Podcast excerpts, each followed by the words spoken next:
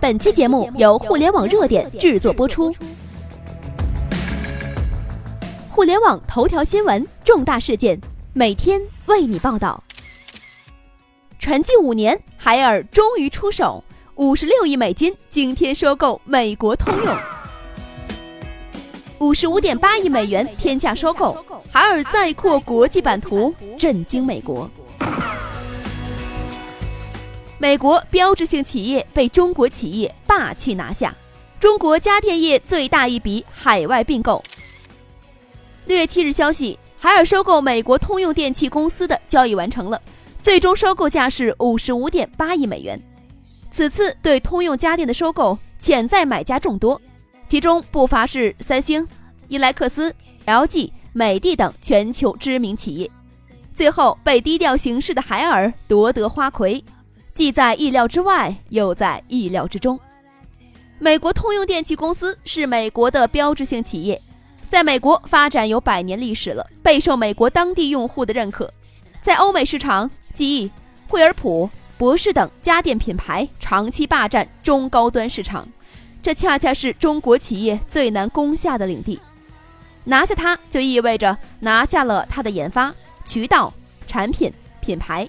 更重要的是，它拥有大量的高端市场的用户，这对于极力扩展国际化的海尔而言尤为重要，比联想收购 IBM 的意义还要大，能全面的加速海尔的国际化进程。这次海尔做到了。这不是海尔公司的海外第一次收购。二零一一年，海尔以一百亿日元左右的价格收购了日本三洋在日本和东南亚地区的洗衣机、冰箱等电器业务。二零一二年，海尔又以七亿美元的价格拿下了新西兰家电企业肥雪派克。海尔收购通用家电，既是海尔国际化进程的里程碑事件，也是中国家电进军国际发展史上的重大事件。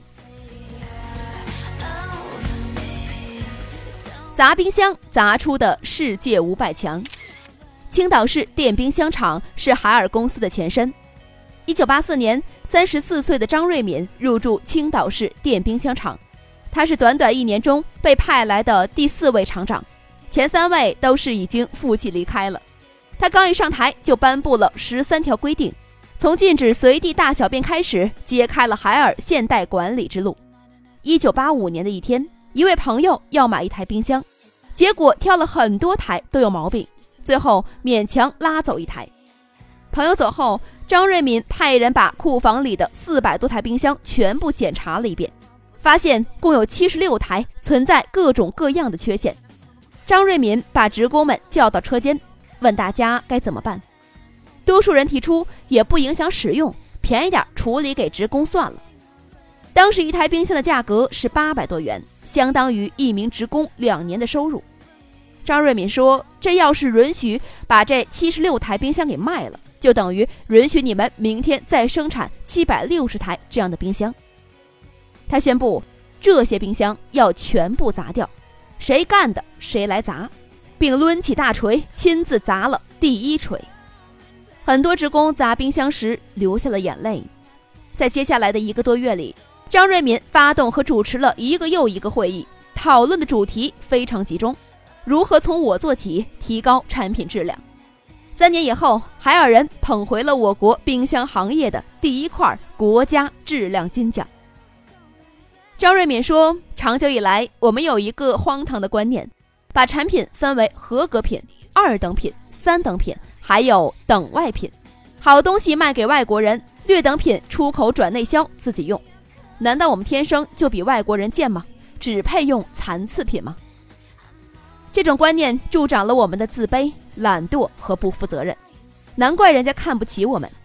从今往后，海尔的产品不再有等级之分，有缺陷的产品就是废品，把这些废品都砸了。只有砸的心里流血，才能长点记性。一场砸冰箱的事件。不仅使海尔成为了当时注意质量的代名词，同时也振服了所有的人。结果就是一柄大锤，伴随着那阵阵巨响，真正砸醒了海尔人的质量意识。从此，在家电行业，海尔人砸毁七十六台有缺陷冰箱的故事就传开了。至于那把著名的大锤，已经收入了国家历史博物馆。张瑞敏有着严格的产品质量意识，只有严格要求，企业才能朝着正规的方向迈进。张瑞敏一直认为国门之内无名牌，所以他的理想是将海尔打造成世界名牌。一九九八年，海尔启动了企业的国际化战略，之后的十年时间，张瑞敏一步步地实现了自己的理想。如今。海尔冰箱已经成为了世界电冰箱行业中销量排名第一的名牌。海尔集团已经成长为了世界第四大白色家电制造商。海尔已经进入了全球一百多个国家和地区的市场，并在美国、意大利、约旦等国建立了三十个制造基地，形成了全球化的网络。今天的海尔创造了超过千亿人民币的年收入，打造成为了国际名牌。晋级全球五百强。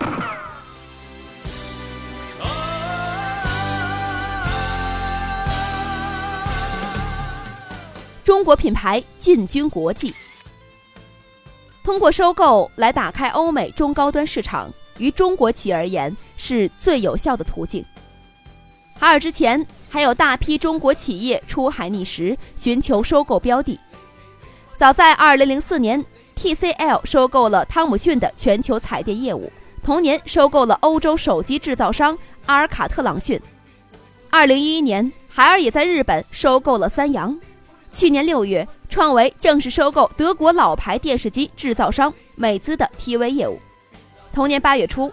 海信正式对外宣布，以两千三百七十万美元收购夏普墨西哥彩电工厂和夏普电视美洲地区（巴西除外）五年品牌使用权。家电企业疯狂海外并购的背后，意味着中国家电产业发展阶段的全面升级。海尔对通用电器的这次收购，吹响了中国家电品牌进军国际市场的号角。海尔加油，中国！加油！以上就是本期的全部内容。了解更多头条，微信搜索公众号“互联网热点”，点击加微的“互联网热点”进行关注。再次感谢您的收听，拜拜。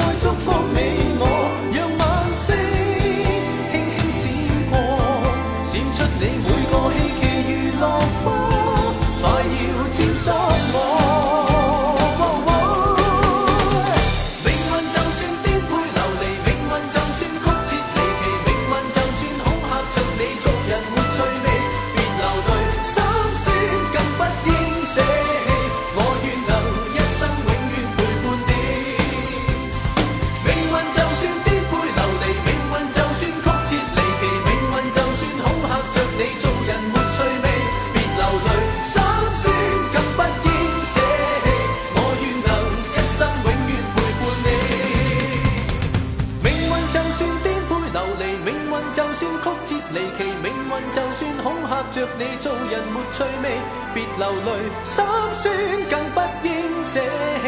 我愿能一生永远陪伴。